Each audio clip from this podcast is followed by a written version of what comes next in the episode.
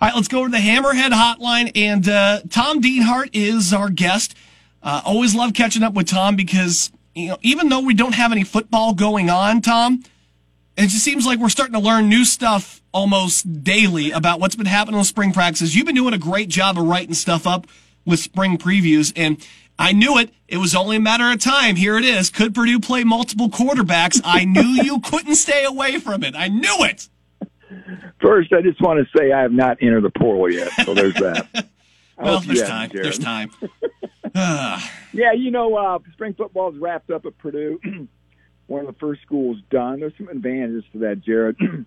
Guys who got hurt have more time to continue to convalesce and heal players are in the weight room a long time now to get bigger and stronger, obviously, and you know, chance to digest more of the uh, the ins and outs of the new defense for the guys on that side of the ball with with Brad Lambert now running that base, you know, four man front D. So, uh, yeah, Purdue's sort of in that second phase now as they move towards the 2021 season with great anticipation. So, yeah, the quarterback spot, Jared.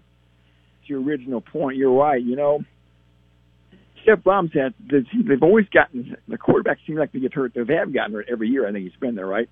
Seems like some it. Type of injury with Sindelar and Blough and Jack Plummer, then Aidan O'Connell last year.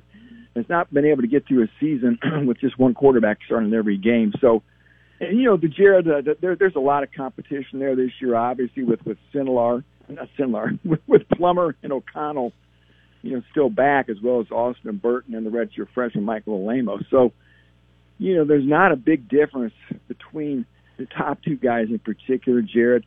It's going to be a tight race, almost a coin flip, I think.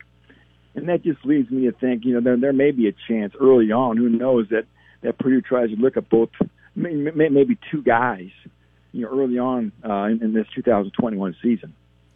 So, what would be some of the X factors then for you uh, out of these guys that could possibly set them apart from each other and, and somebody to kind of get a hold on that starter job? Well, you, you you always want your quarterback not to turn the ball over. Uh, I, th- I think that's always a big factor. But I tell you what, you know, when Jeff Brohm spoke this spring, time and again, Jared, he mentioned sort of his desire to be able to execute more of a running game with his quarterback. I mean, we're, they're not going to turn into to a wishbone Oklahoma 1985 offense, but he wants to be able to call some design runs with his quarterback. Of course, you always want your quarterback to be able to improvise, buy time with his feet to extend plays as well. And just just just knowing Jeff has kind of been talking about that. They want more from the run game. Again, they want the quarterback to help. So the one quarterback who, who's best suited for that, who's played the most, is Jack Plummer. Um, Jack uh, has shown an ability to, to move a little bit for a guy who's six foot five, and more so than Aidan O'Connell. Aidan O'Connell is a little bit more statuesque, if you will, more of a classic pocket passer.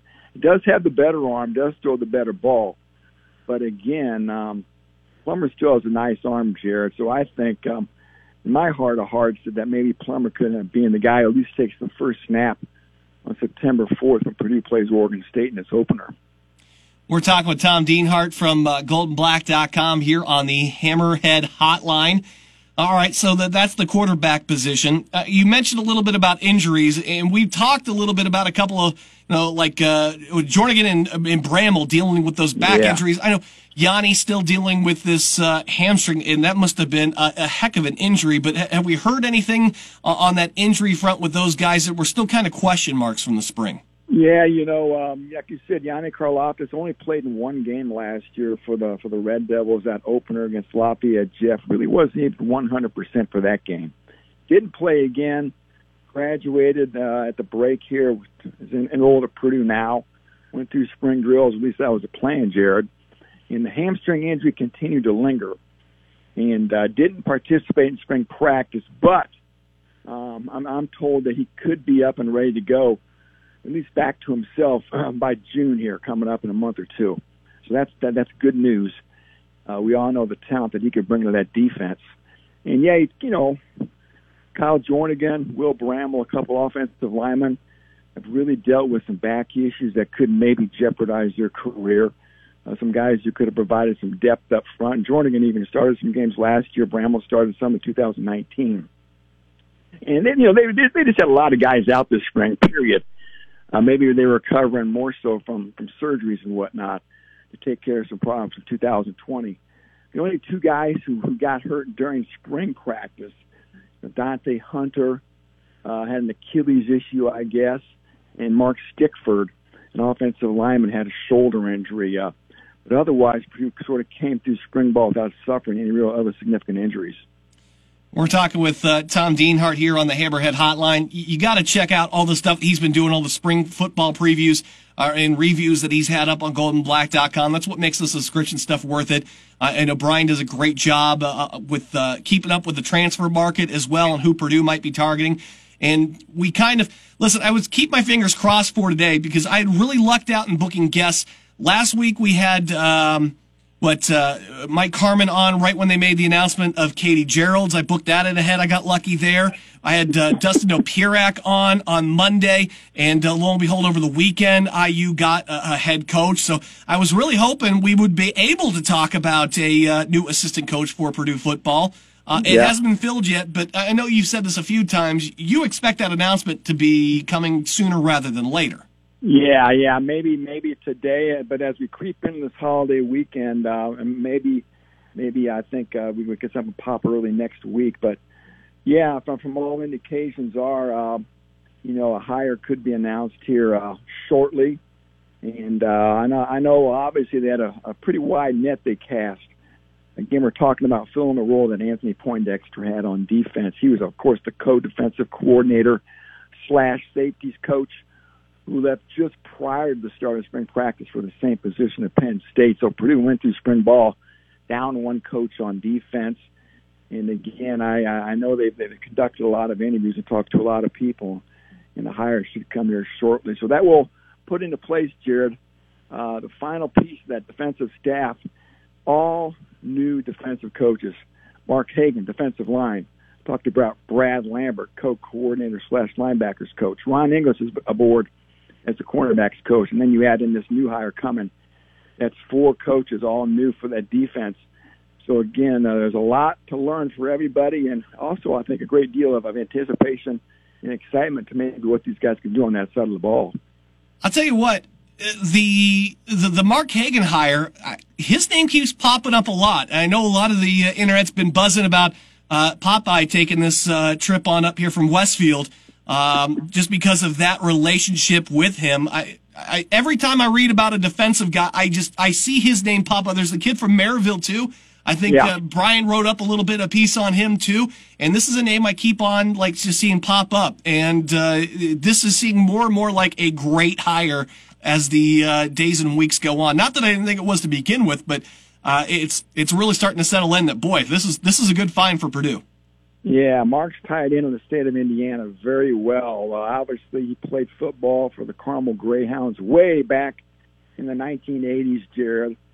Uh, when you were still a big, well, I guess, Willie Stargell fan back then, right? And, at, uh, at like one or two, yeah, yeah, that's us.